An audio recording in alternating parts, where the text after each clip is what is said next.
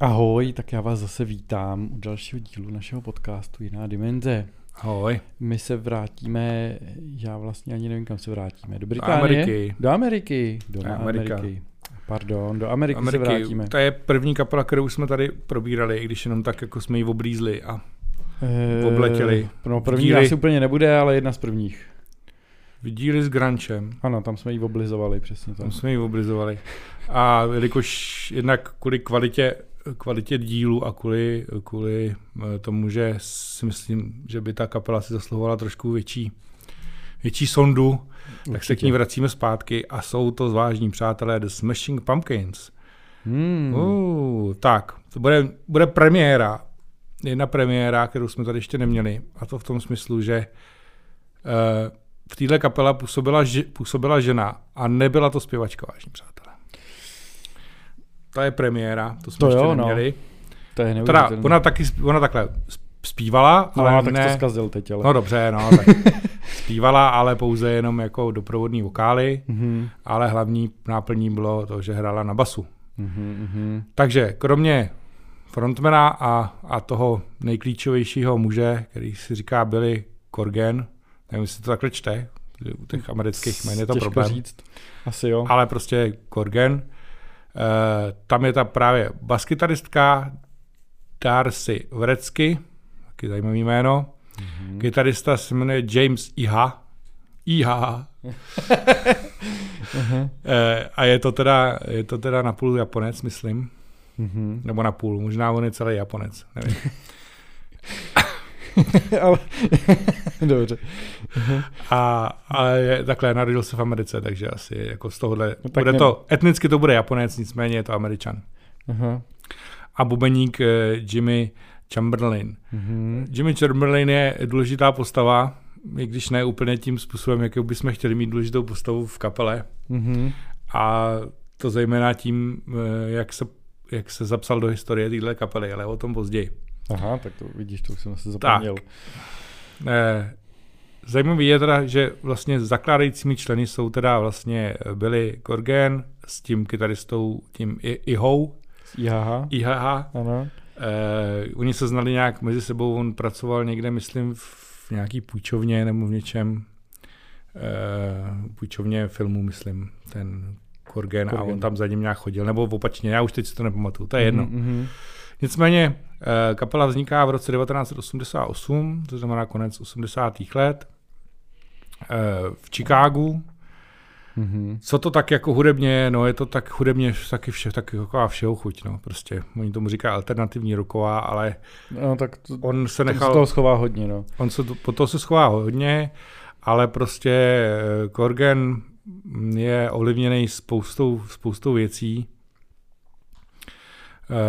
Uh, ať už prostě, ať už prostě so, tou současnou, v který vyrůstal, tak i tou minulostí, protože on říká, že jako jeho vzory jsou i jako uh, legendy, že jo, roku, mm-hmm. koketoval s metalem, mm-hmm. koketoval s, prostě s tím punkem nějakým a takovýma věcma. Pak je tam ta vlna toho grunge, že jo, která se vlastně přeleje přes, přes americký, v Americe, přes ty státy, mm. právě na přelomu osmdesátých a devadesátých let.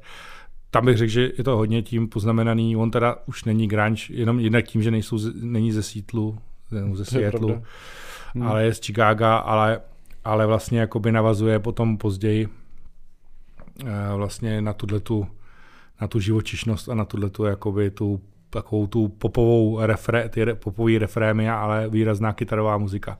Hmm. Tak. Uh, Zajímavý je taky, jak vlastně uh, začínali, původně teda to bylo vlastně jenom jako oni dva, s tím, že si natáčeli nějaký prostě dema, uh, jenom vlastně na, uh, na to, že uh, původní vystoupení zahrnulo tak, že si vlastně, že Corgan hrál na basu a jeho hrál na kytaru a do toho měli automatického bubeníka. Takže takový zajímavý, prostě hráli různě po klubech hmm. a pak se potkali na nějakém koncertě, což je taky zajímavý, kde hrála nějaká kapela, nevím, Dan Reed, nevím, nějak se to jmenovalo, nevím, co to je. Okay. A prostě on nějakým způsobem sepsul a narazil tam na, na tu baskytaristku právě tu, tu Darcy. Mm-hmm. A tím, že se nějak pohádali, že ona je jako snad hájela, on je jako dost kriticky, kriticky prostě to vystoupení jako nějak to, tak nakonec se dali dohromady a on ji vzal do, do své kapely. To je dobrý. Což je zajímavý, zajímavý způsob, jak, jak si najmout takhle spoluhráče. Mm-hmm. Tak a dlouho vystupovali takhle teda ve třech, měli basačku, on na kytaru, kolega, ten, ten jeho na kytaru, on zpíval a měli automatického bubeníka. Mm-hmm. Až se jim nějak vyskytla možnost zahrát si v nějakém větším, větším čikákském klubu, mm-hmm. ale podmínka toho producenta byla, že si musí sehnat bubeníka. Jo, že uh-huh. jako s automatickým bubeníkem jako díru do světa neudělá a že si ho to. Takže chca nechca si prostě sehnal nakonec toho Chamberlaina, mm-hmm. což byl teda jazzový bubeník. Jo. To je dobrý. Že? A tomu ho doporučil právě tenhle ten producent. Mm-hmm. A vlastně šlo to docela rychle. Jak jsme vlastně dostali to, tak hnedka vlastně uh, rok na to, v roce, myslím, devadesát jedna, jestli to říkám správně, podařilo teda natočit vlastně první album, mm-hmm. Gish. Uh, no, co k tomu říct? Jako není to úplně špatný, je z toho už jako jeden takový první, vykukuje z toho jeden takový první rukopis, eh, Rhinoceros se to jmenuje, ta, ta skladba, nevím, mm-hmm. si to asi to anglicky no, není. Rhinoceros, no. no. Rhinoceros, nevím, ono to asi nebude dost anglický slovo. No tak to je latinský ten nosorožec, že jo, no, akorát oni nemají pro to jiný název. Tak, ale my z toho jako nic hrát nebudeme, protože jinak to album mi přijde celkem nezajímavý. Ale hned vlastně po dva roky na to se jim podaří natočit uh, album, který se jmenuje Siamese Dream, tady jako siamský sen. Siamese, jako, jako, jako, jako siamský sen. sen. Pardon. No a tady to už je úspěch. Tady hmm. prostě mm, přichází, přichází už jako s výborným albem. Jsou tam hity jako Cherub Rock, Today, Disarm a další a další, který vlastně tu kapelu vystřelej mezi známí kapely té čikácké scény a začínají být známí vlastně po celých Spojených státech. A my jsme z toho vybrali hnedka teda úvodní píseň, kterou si zahrajeme, ať víte, jak to v té době v roce devadesát tři zní. Tak a než to ještě teda pustíme, tak jenom k tomu nahrávání, ačkoliv teda tohle album je úspěšný, oni teda samozřejmě nejenom, že těžili z toho, že že vlastně v té době byly slavný Nirvana a Pearl Jam, takže to pomohlo té jakoby alternativní rockové muzice. Ale když se přímo vrátíme k nahrávání tohoto alba, tak to album jako je divný, že je tak úspěšný, protože ta kapela vůbec jako moc spolu nespolupracovala. Je tam strašný, strašný vlastně rozbroje. Hmm. Vlastně ten Chamberlain, to byl totiž jako drogový závislák, jo, těžkej. Mm-hmm. Takže samozřejmě oni to nechtěli nahrávat v Chicagu kvůli tomu, aby byli rozptilovanými všema těma věcma, tak odjeli pryč, dokonce to nastávali někde ve státě Georgia, až do ví kde. Ale i tak on si tam našel stejně nějaký nový kamarády, aby sehnal prostě drogy. Ten Corgan byl prostě v různých depresích, jo. Mm-hmm. Ty se prostě on už uvažovali o sebevraždě a, a v podstatě jako se to vyznačovalo taky tím, že už nikam nechodil a žil ve studiu. Mm-hmm. To nahrávání trvalo strašně dlouho, jako celkem to trvalo přes čtyři měsíce a nakonec ten rozpočet byl dvě stě padesát tisíc dolarů jo, za to nahrávání, což je strašná, strašná rána. Mm. Protože to je rok devadesát dva, jo. No to je, jsou strašný prachy. To jsou strašný peníze. Mm. A no ale jako navzdory tomu prostě to album je úspěšný, jo, takže je zajímavý. A nakonec teda on si prosadil, že si vlastně všechny ty party nahrával ten Corgan sám, jo. Takže kromě vlastně bicích, na který on teda neuměl, aha, tak vlastně basu, kytary a všechno, klavír si vlastně nahrával sám. Hmm. U mě teda zajímavý, že on je zase taky, on je samouk. On se mm-hmm. na kytaru naučil sám. Mm-hmm. A na všechny ostatní nástroje, jediný, na co neuměl, tak byly bicí teda. Uh, dobrý, takže jo, takže to můžeme pustit, takže ačkoliv nálada nebyla teda doví jaká a pod bodem mrazu, tak album je to úspěšný a muzika z toho je dobrá. Mm-hmm.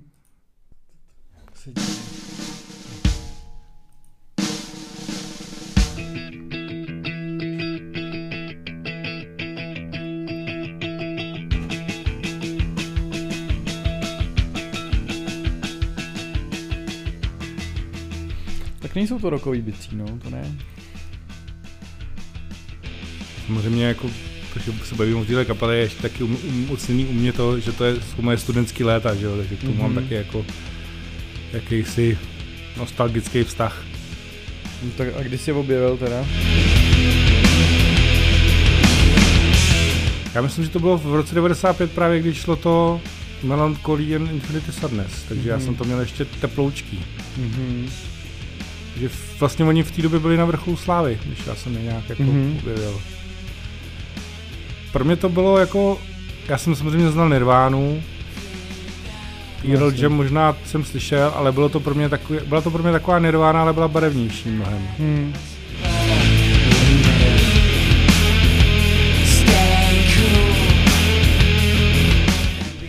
Samozřejmě charakteristický prostě svým hlasem. No to on je. On má takový, to je to, co mě nejvíc odpuzovalo vždycky. Plačtivej, plačtivej styl. Ale když si na to zvykneš, tak v podstatě je to charakter té hudby, prostě nějak to k tomu patří. No. To jo, tak je to díky tomu hrozně rozpoznatelný, že jo. To neznám nikoho druhýho, kdo by měl takovýhle hlas. Takhle zpíval takovýmhle stylem. No já myslím, že to je, že to jako Smashing Pumpkins charakterizují jako tři věci. Hmm. Výborný jako kytarový riffy. Jako, tak ta hudba, ta hudba je vyloženě kytarová, fakt. Je to prostě hmm. fakt postavený na kytarách. E, jeho zpěv, charakteristický, a ty bicí. Hmm. Ačkoliv ten Chamberlin prostě byl, byl prostě jako strašnej, strašnej ochmelka, ještě tak řeknu. Je slušně ještě. Jo. No.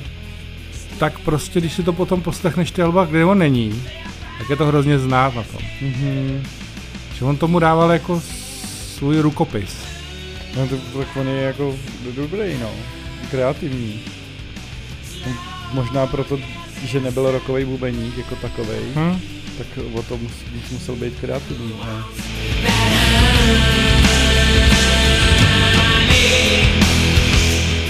Tam, kde slyšíte víc, víc hlasů, tak je právě ta baskytaristka, mm-hmm. která mu vlastně dělala jako backing, backing vokály. Mm-hmm. Potom později, oni teda původně byli e, kvarteto, to znamená vždycky dvě kytary, byli, zpíval a, a hrál na kytaru, pak tam mm. měli toho Iha, Japonce, na kytaru, na basu a bicí a později vlastně tam měli teda klávesáka, když už tam potom měli nějaký smyčky, samply, programování a takové věci a klávesy, tak jim to zahrál. Aha, myslím, že on to dělal sám? Mm, ne, to klávesy tam měl, měl člověka. Právě zajímavé, že ty první dvě studiové nahrávky si všechno nahrával teda sám, kromě bicí. Hmm. Což taky samozřejmě vedlo k rozporu v kapele, tak jako víš co, tak na co mi tady máš, že jo? To jako. Prostě, no, to no já kapele, to řeknu jednoduše, on je tam měl na to, aby mu hrál naživo, protože naživo se mu blbě obsluhovali tři nástroje najednou, že jo? No, no je jasný, ale tak uh, ono to, to pak blbý, že oni nemají... Právě, nepůsobí to... Kreativní, takhle, on to, no. Billy je prostě problematická osobnost, si myslím, už od začátku, on vždycky mm. byl takový trošku blázen. Jo. Mě to jo. musel mít po svým všechno prostě. No, je tak jednak po svým a jednak... On to i tak doteď podle mě působí. On, když vyleze na jeviště, on nepůsobí jako rocková hvězda. On působí, jako kdyby tam byl jako nepatřičně. Trošku, jako, kdyby, jako kdyby šel kolem a někdo ho jako kopnul do zadku a vyhodil ho na pódium. Mm-hmm. No. A že ani jako nějak jako nekomunikuje s davem, co já si jako vybavuju. Mm-hmm. A celá ta kapela je taková, jako by si hráli pro sebe a nehráli jako pro ty lidi. Mm-hmm. Vždycky to tak na mě působilo. Aspoň co jsem viděl, jako tak ty záznamy všechny. Mm-hmm. Takže on byl takový jako... On byl jako záhadnej prostě člověk se záhadnou, záhadnou prostě... Nebo záhadnou, takovou jako podivínskou taky náturou. Podivín, no, hlavně, no, vlastně. Mm. Vyžíval si v takových jako podiv, podivnostech určitých, no taky, že jo, trápili ho ty... trápily ho ty deprese.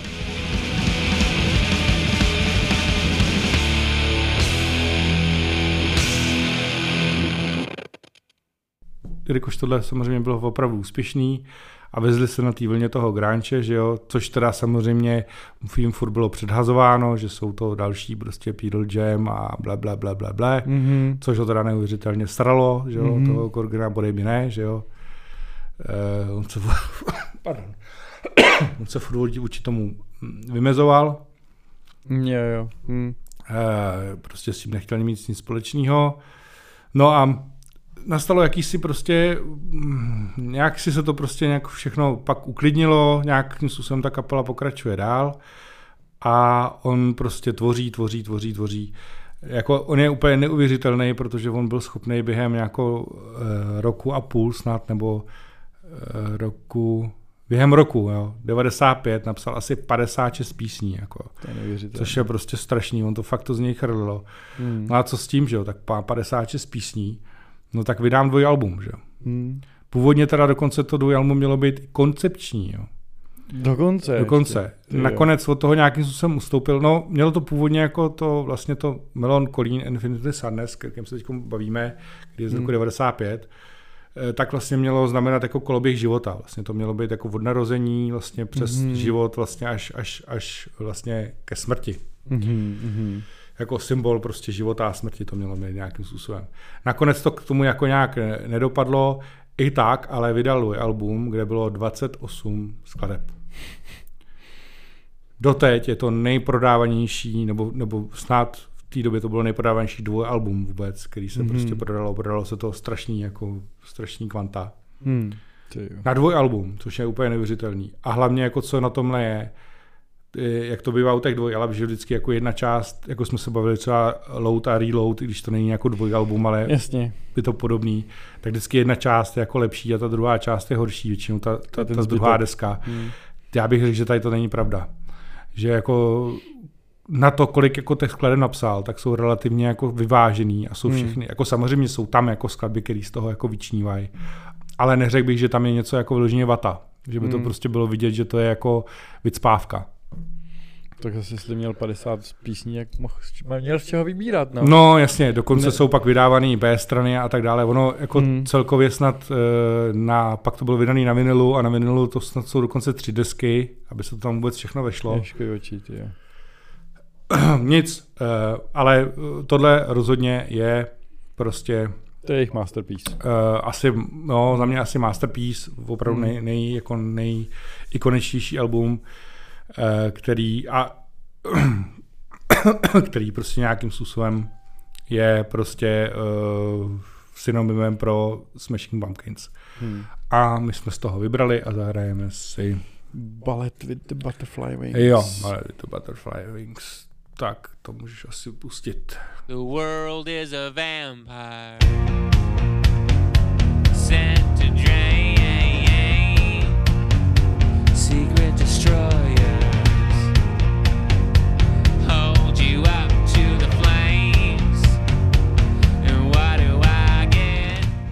A texty jsou taky takový jako depresivní jako on. Mm. Texty jsou takový, až jakoby občas takový jako gotik trochu to je. Mm-hmm. Ale jak co, já jsem se v tom nikdy jako moc nerejpal. Mm. Ale jsou takový podivínský bych řekl jako on, no. Mm-hmm. On prostě byl podivín. No možná, že ještě je furt. Tak je.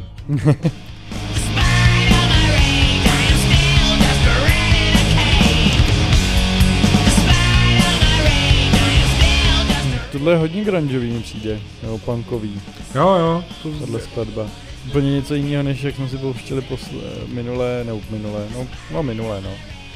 To znělo úplně jinak, že jo, ta, ta úvodní. No, tak to, to se to úplně vymyká. Hmm.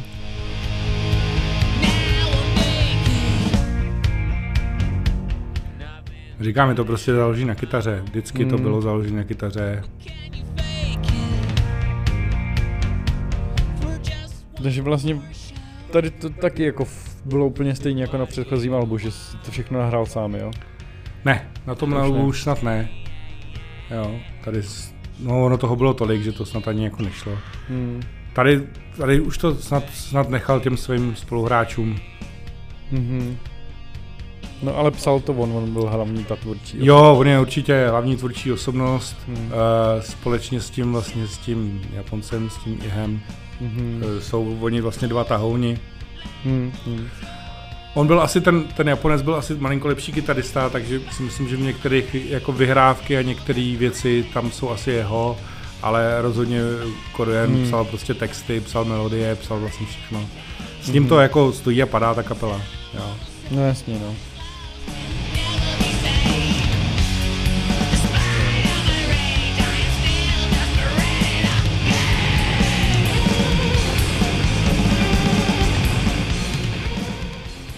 Brďárnu si dál. No, to už je.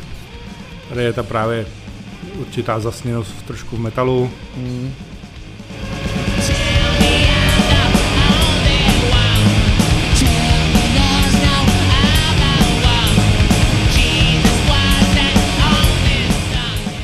Jo, tohle je takový ten devadesátkový rock ovlivněný tím grungem, namixovaný tím punkem vlastně, to je ono, no. Mm.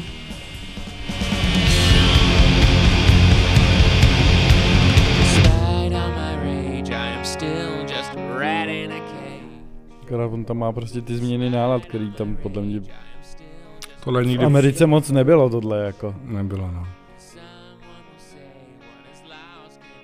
A hlavně ten hlas, ten hlas to tam prořízne všechno, i tu, i tu kytaru.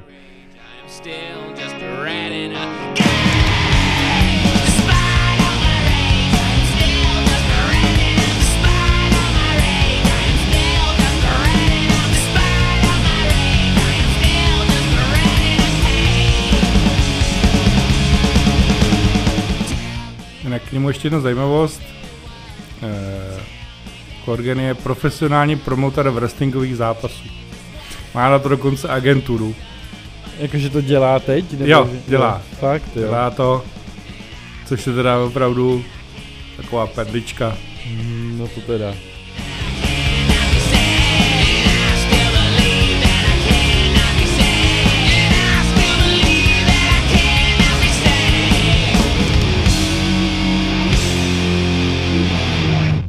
No jinak ještě jako k němu, on je opravdu zajímavý v tom, jak jsem říkal, že má prostě ty, v, odkud vlastně jako by to šel, on jeho otec vlastně byl taky jako hudebník, ale říkal, že jako nic moc vlastně v mládí, nějak jako kromě toho, že mu řekl, že si má koupit, co si má koupit za, za kytaru a, a, a co má poslouchat, že má poslouchat Jeff, Jeffa Becka a Jimmyho Hendrixe, aby se naučil, tak jinak jako mm-hmm. žádnou podporu mu nedal. Mm-hmm. Ale on teda jako říká, že jeho prostě zájmy byly heavy metal, Black Sabbath, Van Halen, Queen, mm-hmm. Boston, Rush a na střední škole potom se mu líbily The Cure, Mm-hmm. který vlastně jako vybral jako, jako svoje vzory a uh, taky jako svoje vzory říkal, že jsou U dva. Takže dokonce. I tady dokonce je provázanost určitá. Mm. Takže album je venku, jedou na tour, dostávají se do Evropy a stane se prostě kardinální průser. Mm. A kdo jiný je v kardinálním průseru než bubeník Chamberlain. Jasně. Prostě Chamberlain si s klávesistou, toho jsem teda nezmínil, ten vlastně přichází až na tohleto, na tohleto album, a aby s nima hrál. Jonathan Melvoin, já ho ne, neznám nějak moc toho, mm-hmm. tak se prostě předávkovali heroinem v hotelovém pokoji mm-hmm. a ten Melvoin, ten klávesák, to nepřežil. Tyjo. Takže ten zemřel. Mm. Chamberlain byl zatčený, zadržený drog. Mm. No a samozřejmě kapela se ho zbavila, takže ho vyhodili. No jasně.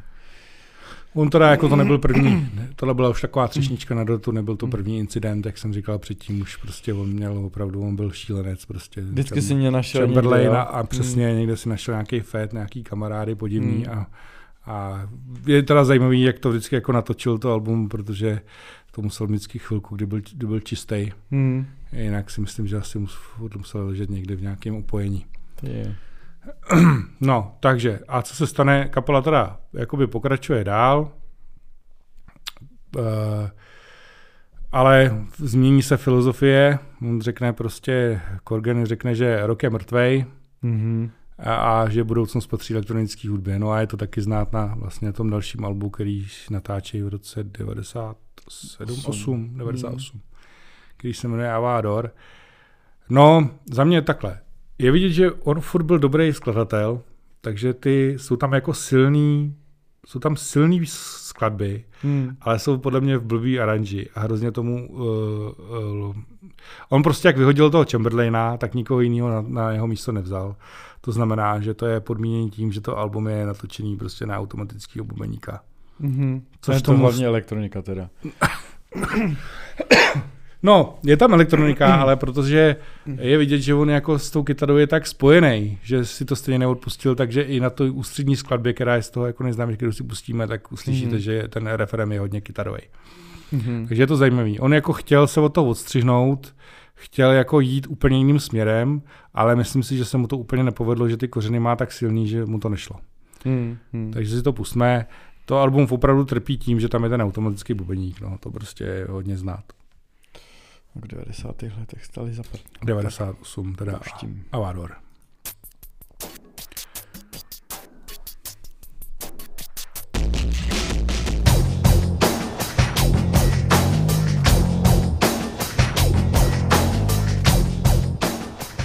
Jo, tak koketuje s tím hodně. Jo, jak ve sloce to je, hodně zdát.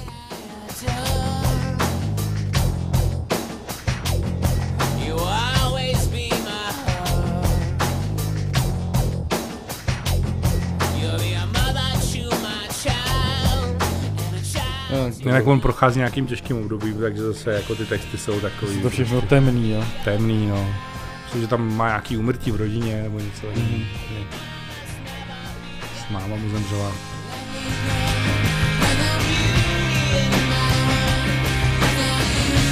No, tak tohle jsou jinak... Smashing Pumpkin, Pumpkins, který já znám, no. Jinak samozřejmě tohle už není tak úspěšný, protože tím, jak oni jako se... vlastně stylově vymezili nebo šli někam jinam, hmm. tak už to spoustu těch fanoušků odradilo. Hmm. Za mě to album je prostě rozporuplný, já ho celkem jako mám rád, hmm. protože jsou tam jako dobrý skladby, ale prostě to fakt trpí, no. Trpí to tím, těma automatickýma bubnama, myslím, že to prostě bylo tak jako, je to tak charakteristický rys pro ty, jako ty bicí, hmm. že tomu hrozně to tady ubírá. Hmm. Když tady ty melodie jsou silný, jako dobrý skladby, to dobrý, tak mi to tam prostě vadí. No. Hmm. No, jak je to furt jedna linka, no. Referent nebo sloka, že jo. Právě, no.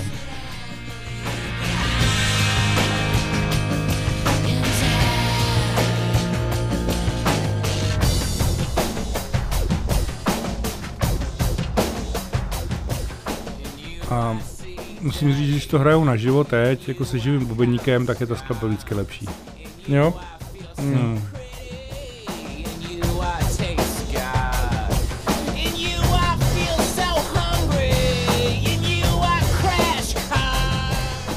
Vlastně tu elektrickou basu, nebo elektrickou, jako nějakou... Tady ještě byla ta basická s nima teda. Jo, jo, to složení je stejný, vyhodili jenom bubeníka, jenom mm-hmm. ten Chamberlain prostě letěl. Jinak složení zůstává stejný a klávesáka si museli teda sehnat někoho jiného. Mm-hmm. Ale tak on samozřejmě jako Corgan umí hrát i, i na klavír, na, na, na klávesi, jo, takže mm. je možný, že ty původní nahrávky ze studia si nahrál on a pak sháněli jenom někoho naživo, že jo. No, prostě nějakýho jenom. Podsmr, podsmr, to prostě.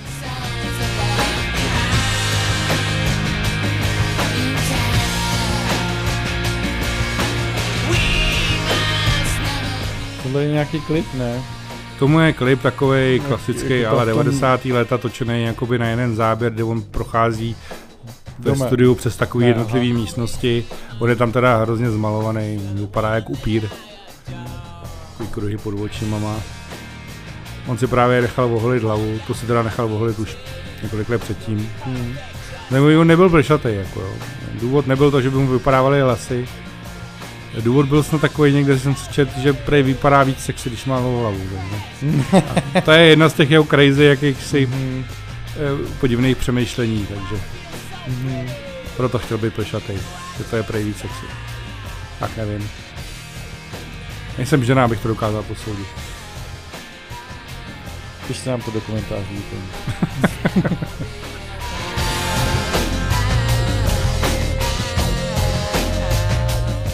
vypadá sexy tady, když má ty kousy. On vypadá děsivě, já, já jsem z něho měl hrůzu teda. S těmi zamalovanýma očima a holohlavej a vraždí, vraždícím pohledem. No jo, tak jo. Takže to byla elektronická sonda. No, samozřejmě dostal čočku od, od fanoušků, že hmm. se mu to nelíbí. Hmm. Dostal čočku, že prostě e, jako bez, bez pořádného e, bubeníka to není ono. Takže m, nějakým způsobem se toho snažili oklepat. Vracejí se vlastně zpátky do studia po dvou letech, vlastně v roce dva tisíce, hmm. kdy teda natáčí další album. Tam teda už odchází, myslím během toho práce na tom albu odchází právě ta baskytaristka. Mm-hmm. A myslím si, že tam už je někdy, eh, nějak myslím, že během toho nahrávání musí nahradit někým jiným. Jasně. Ale vracej se k tomu, co si myslím dělá Smashing Pumpkins, Smashing Pumpkins s tím, že to malinko je posunutý teda do toho roku dva tisíce, že to zní jako moderněji, mm-hmm. že mm-hmm. s lepším zvukem, bych řekl. Už to nejsou takový devadesátky. Ale za mě bych řekl, že to je takový krásný finále, jako té původní sestavy v tom roce dva tisíce, kdy vlastně vyšlo teda tohleto album Machina, The Machines of God, který teda album by mělo být snad koncepční, já nevím teda, jestli to nějak je nebo není, to jsem se v tom nikdy nějak nerejpal, jestli to nějak ty texty na sebe nějak navazujou, ale je to možný. Mm-hmm. A za mě si přehrajem teda skladbu, která bych řekl, že jako master, masterpiece a tohle je pro mě jako charakteristický, prostě charakteristický Smashing Pumpkins se vším všudy, s krásným refrémem, pěknýma kytarama a, a tak. Takže, Takže pouštíme. Stand Inside Your Love.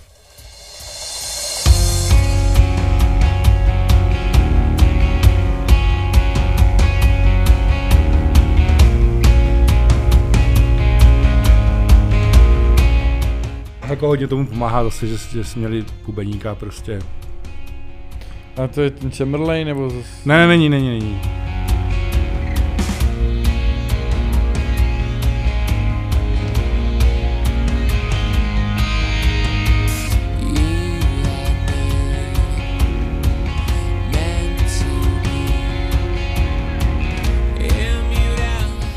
A jak přišli na ten název Smashing Pumpkins, to víš, nebo to je? To vůbec nevím. Oni se původně chtěli jmenovat nějak jinak, to vím, že on koketoval s nejma názvama. On potom vlastně, co se, eh, co se vlastně kapela po této po této desce v roce dva tisíce jedna rozpadla, hmm. tak on vlastně konečně jako si udělal svoji solovou ka- kariéru, Billy. Hmm. A tam myslím, že se to jmenuje jak snad Zwan, Zven. A to byl, myslím, že původní název, který chtěl pro svoji kapelu.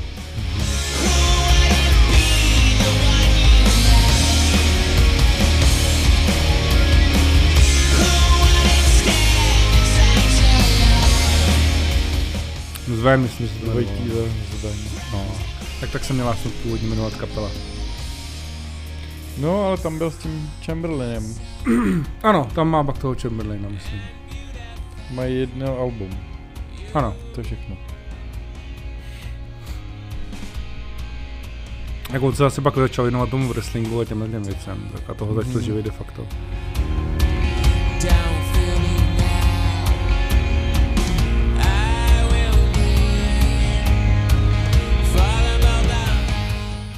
Dlouho nevydrželi teda. dvacet jedna, dvacet tři se rozpadly.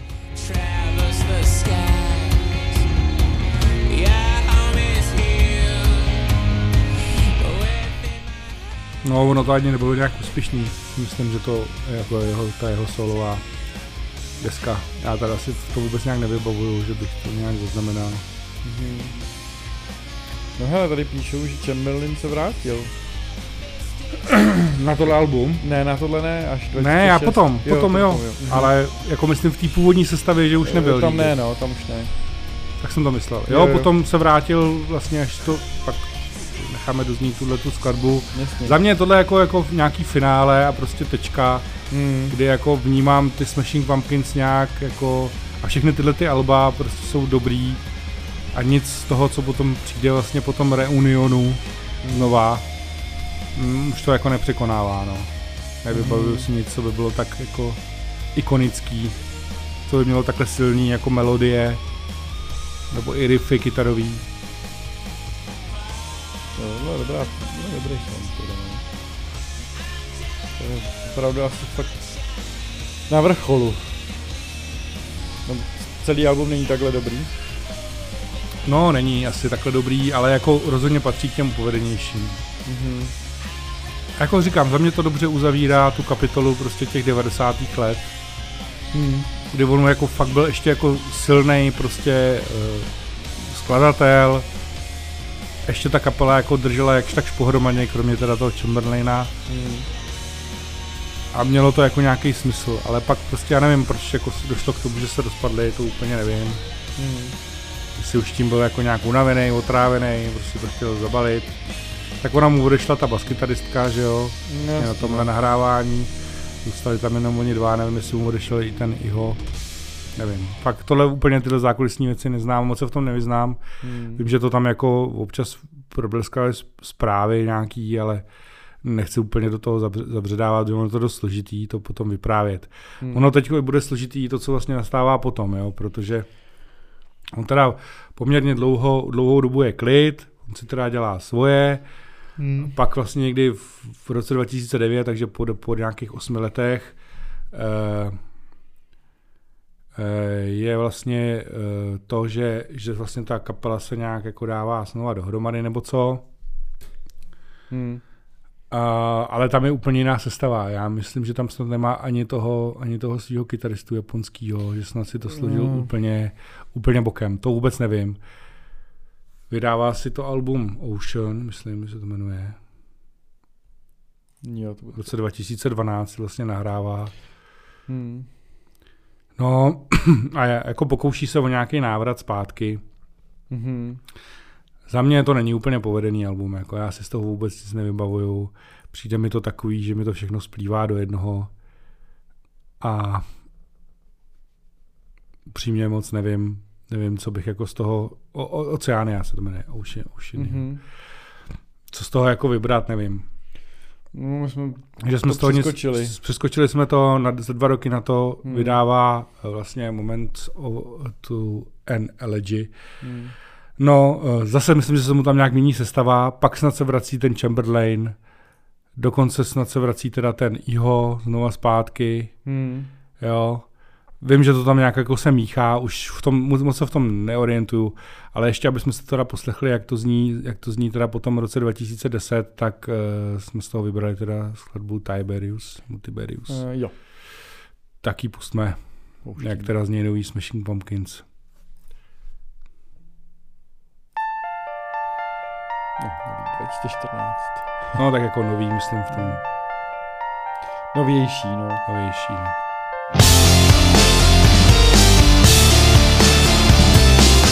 Jako rozhodně tohle album z toho dva tisíce čtrnáct je povedenější než ta Oceana, nebo ten Ocean. Hmm. Rozhodně je tam víc silnějších skladeb. Mm-hmm, mm-hmm. Ale prostě, jak říkám, podle mě není schopen už překročit svůj vlastní stín. A prostě nebude tak dobrý, jako byl v těch devadesátkách.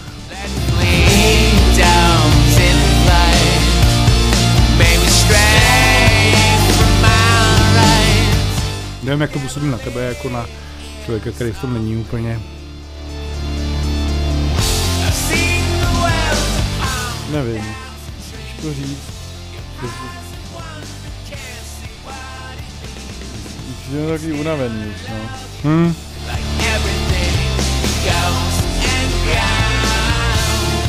Ale tak se mnou je to těžký, já je nemám nějak naposlouchaný a nikdy mě jako zase nepřirostly k srdci přece jenom.